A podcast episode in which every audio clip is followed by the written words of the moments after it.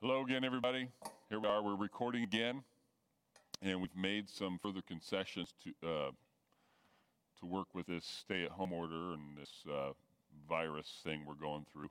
I apologize. We did not have our praise and worship team here to provide that for you today. Just thought, as some new information is coming out while we're sorting through it, thought it best that they not uh, be gathered on the stage like they were last year. They did such an incredible job last week. I was so happy to be able to do it, and hopefully, we'll have a solution to that problem by next week. Meanwhile, you should have gotten an email telling you A, what time to tune in this morning so we can do this together again, and B, to encourage you to uh, have spent some time in praise and worship. Uh, thank God there are lots of resources uh, some great music. You can pick it, pick what uh, some things your family enjoys, and I really strongly encourage you to worship together as a family.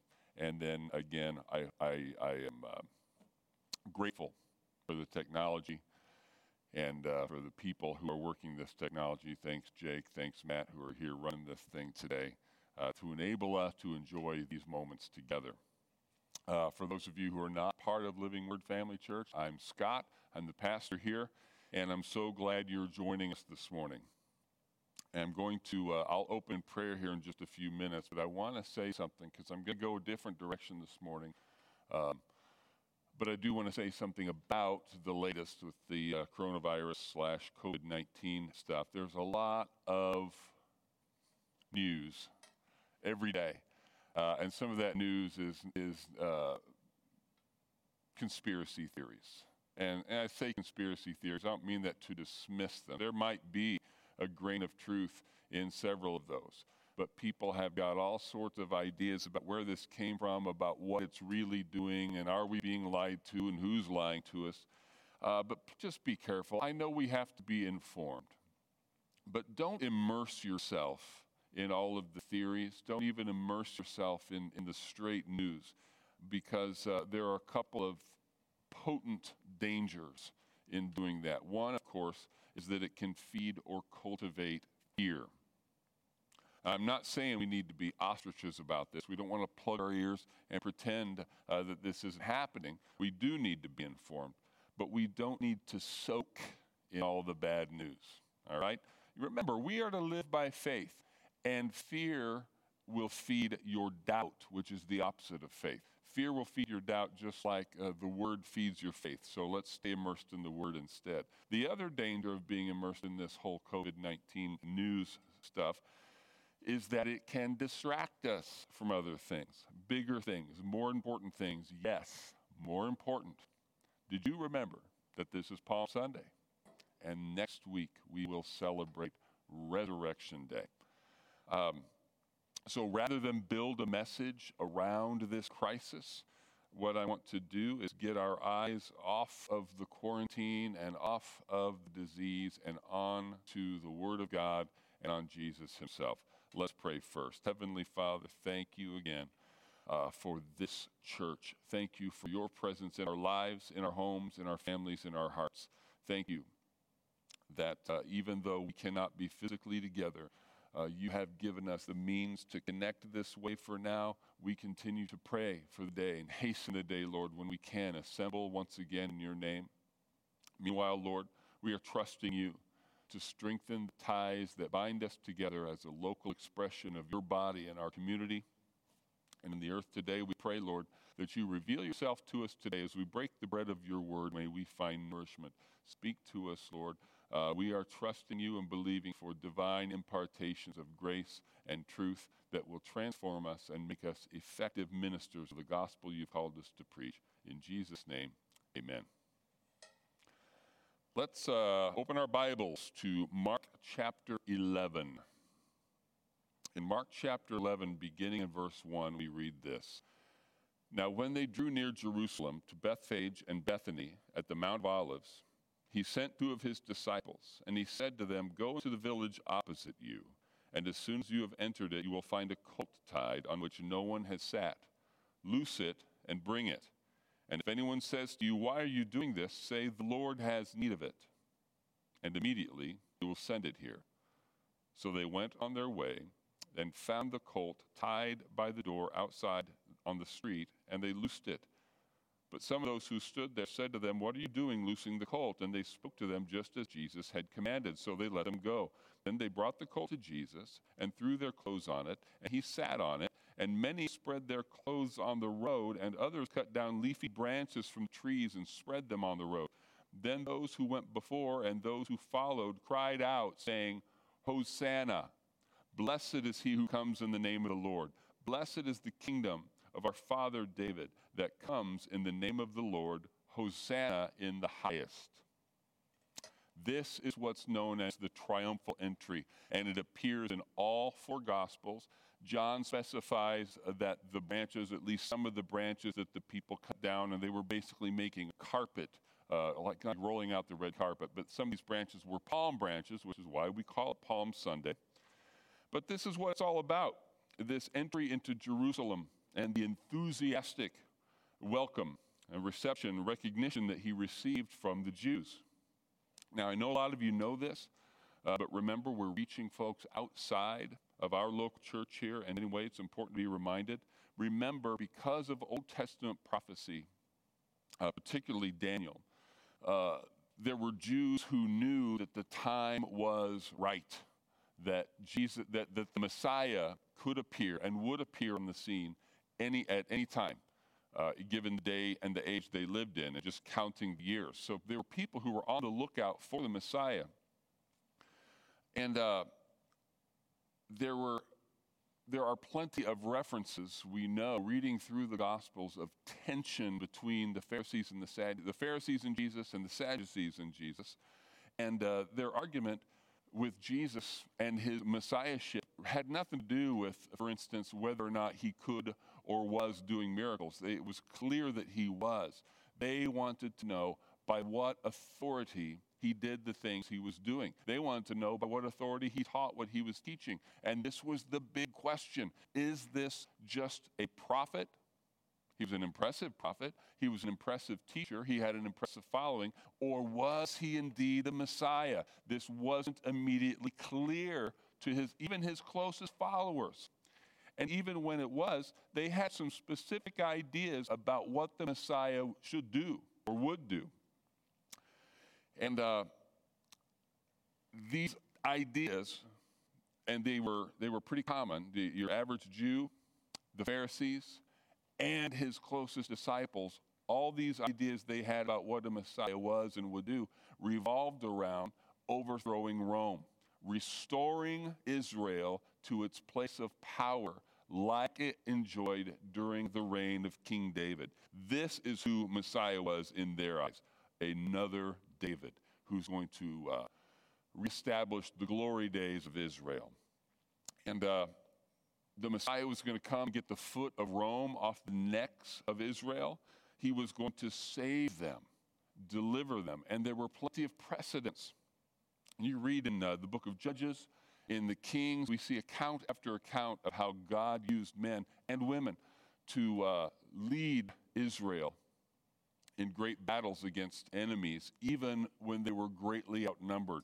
God would use and empower a very small army to defeat a large enemy army. In some cases, God Himself did all the fighting, and the Israelites didn't have to fight at all. And this was important because Rome was huge. And they didn't have to worry about how are we going to raise an army large enough to fight Rome? Because if we have another King David leading us, and if the Lord is indeed on our side, we've got nothing to worry about. So the people were convinced that if this was the Messiah, they could get behind him.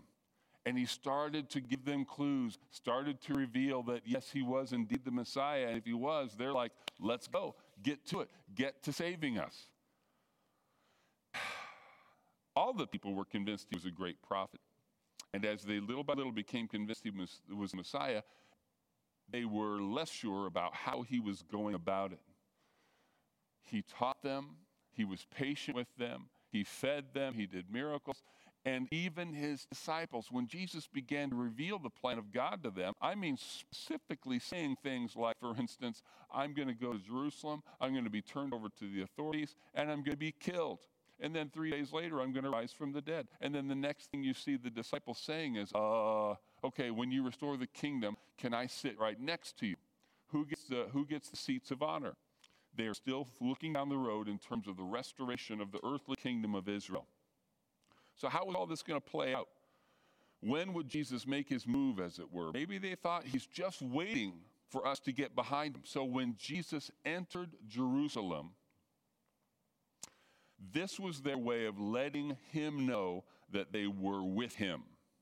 Okay, Jesus, you've convinced us. You are the Savior, so save. Save now. Hosanna, that's what that means. Oh, save, or save now.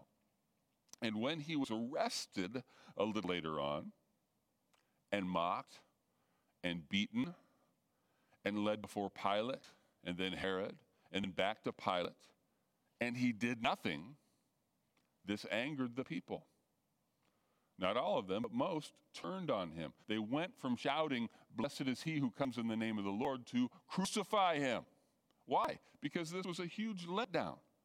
We really thought it was him.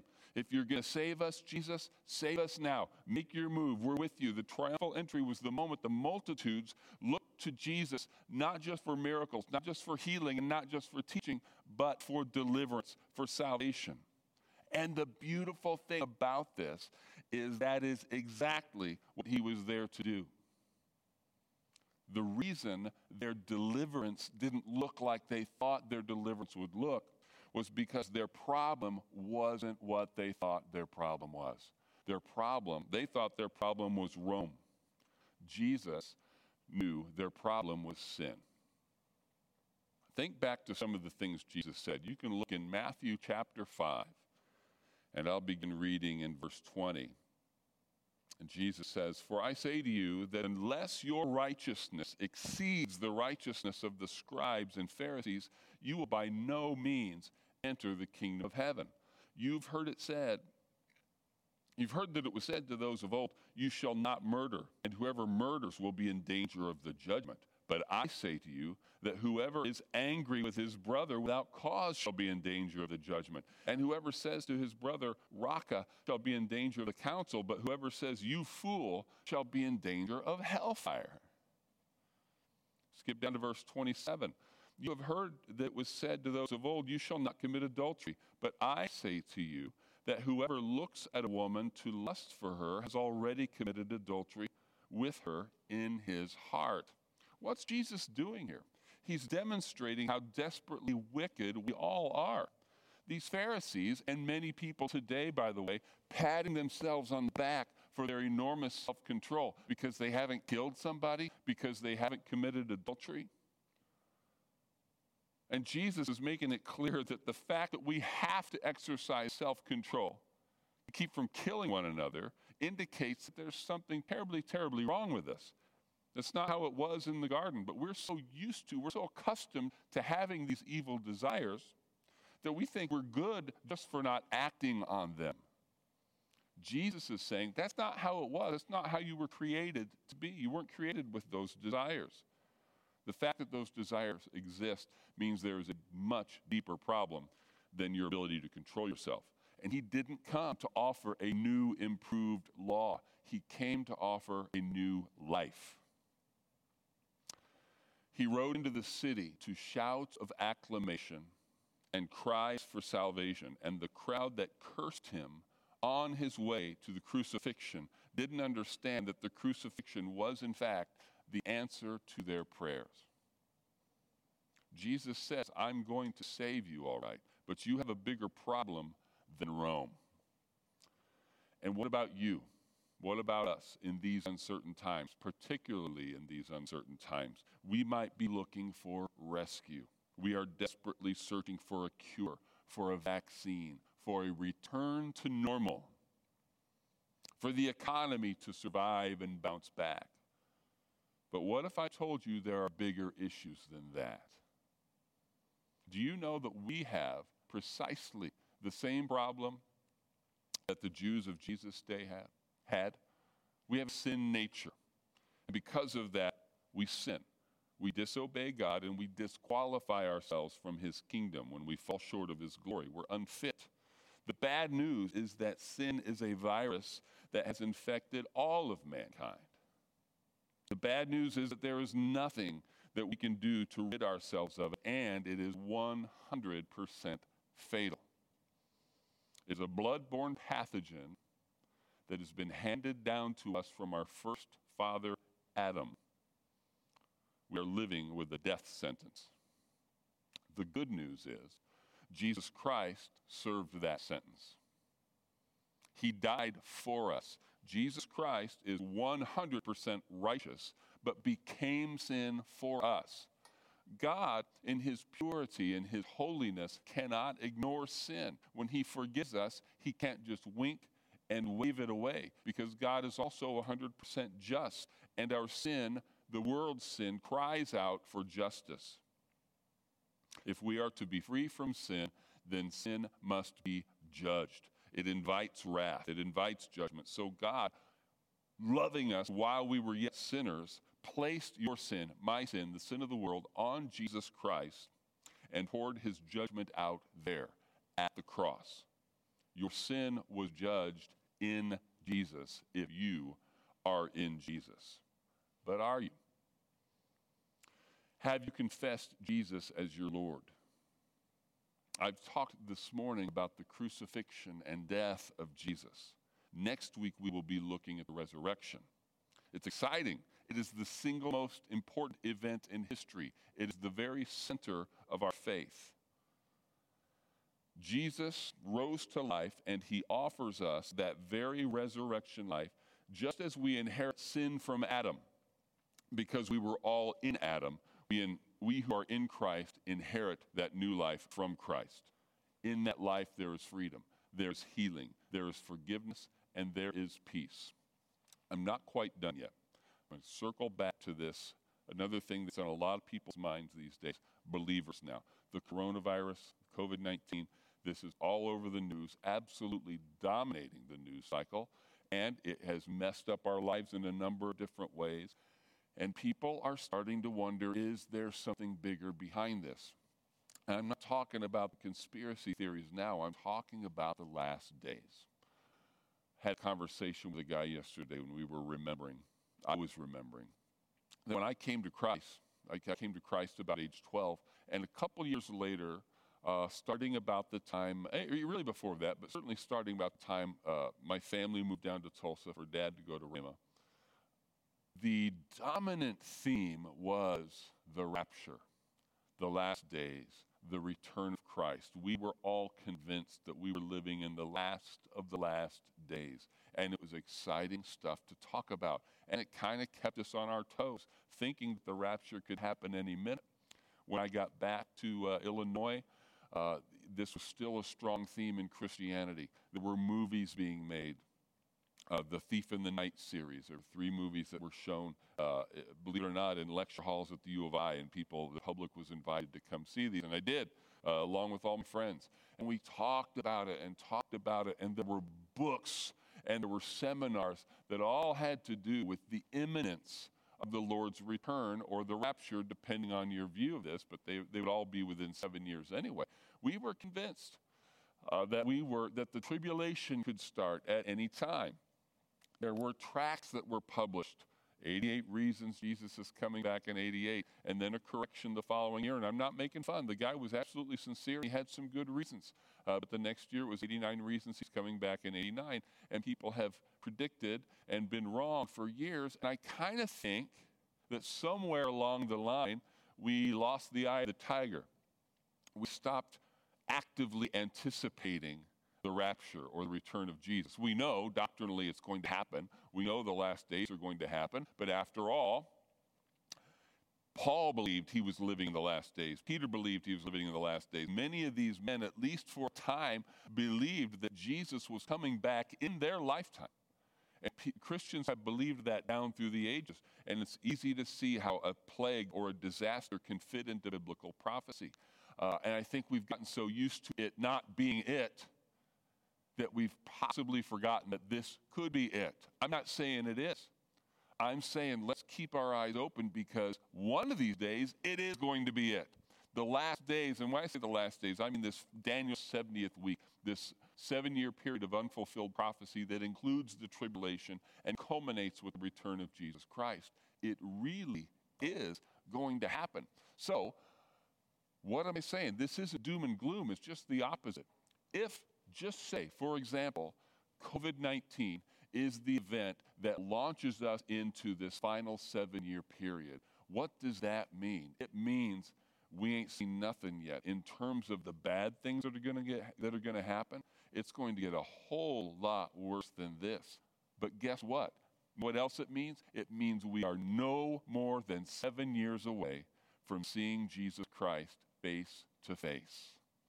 That should be the heart, the heartbeat of every Christian. Every believer should long for that more than anything. Our reaction should never be, oh no, I want to get back to normal so I can just go back to living my life. Yes, we enjoy God's blessings when things are normal, but what our heart's cry should be is, I want to see Jesus. And what if, what if we are no more than seven years away from that happening?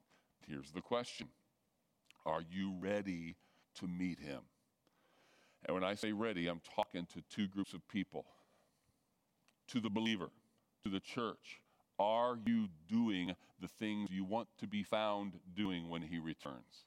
Are you living the gospel? Are you preaching the gospel? Are you keeping yourself pure? Are you worshiping him? Are you actually living for him and not just living because of him? To the person who has not yet made that confession of faith, you are not ready to meet him. Because only those who have confessed their belief in Jesus Christ and believe that God has raised him from the dead, made him their Lord, those are the ones who are saved. We are the ones who, who have been sealed, who have been placed in Christ, and have been granted the assurance of eternal life. It's heaven or hell. And there's more to it than that. There's protection and provision, and like I said, peace, even in the midst of these storms for those who are in Christ. And, the, and I, as I mentioned earlier, the sin of the world was placed on Jesus. If you're asking, well, then what do I have to do? This is the great news. Nothing. Jesus did it all. You just have to believe.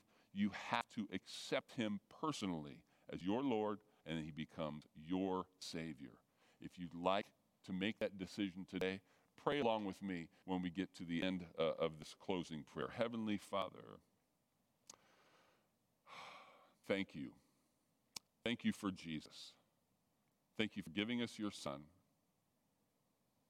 and paying the price for our redemption, for our deliverance, for our salvation with his blood. The Pharisees didn't know it, the Jews didn't know it, but when they cried out, His blood be on us and on our children. They were speaking prophetically. And we thank you for the blood that washes us clean, purifies us, and qualifies us for the kingdom of God. Fathers, we cry out for deliverance in this time of crisis. We are reminded that sometimes the deliverance we're crying out for is not going to look like what we think it should look like. We believe that you deliver us from what we need to be delivered from. Father, if it's time to be delivered from this world, make us ready. Let us be found ready and working, watching, working, and praying, anticipating your return so that we are not terrified, but excited and eager to see your face. I pray, Lord, if there's anybody listening to this, watching this recording, who does not know you, as Father, who has never received that gift of eternal life, that you would pierce their heart, convict them of their need for a Savior, and move on them to pray this Lord God, I am a sinner like every other person who's ever been born, and I desire to be saved. I desire to receive the eternal life that I just heard about. And I believe that Jesus Christ was crucified, dead, buried, and rose from the grave to offer me that life. Thank you, Jesus, for dying for me. I make you, I declare that you are my Lord, and I believe that you have become my Savior. I believe, God, that you are now my Father, and I thank you for that salvation. In Jesus' name, amen. Amen. You can check that out for yourself in Romans. Uh, chapter 10, verse 9, it says, If you will confess with your mouth the Lord Jesus Christ and believe in your heart that God has raised him from the dead, you will be saved. So if you made that decision, we want to hear from you. Uh, if you have got questions or concerns, if God has spoken to you something uh, during this message, we want to hear from you. We want to hear from you, period. We love you. We continue to pray for you. We'll be in touch this week via email and Facebook and some other ways. And uh, God bless you. Hope to see you soon.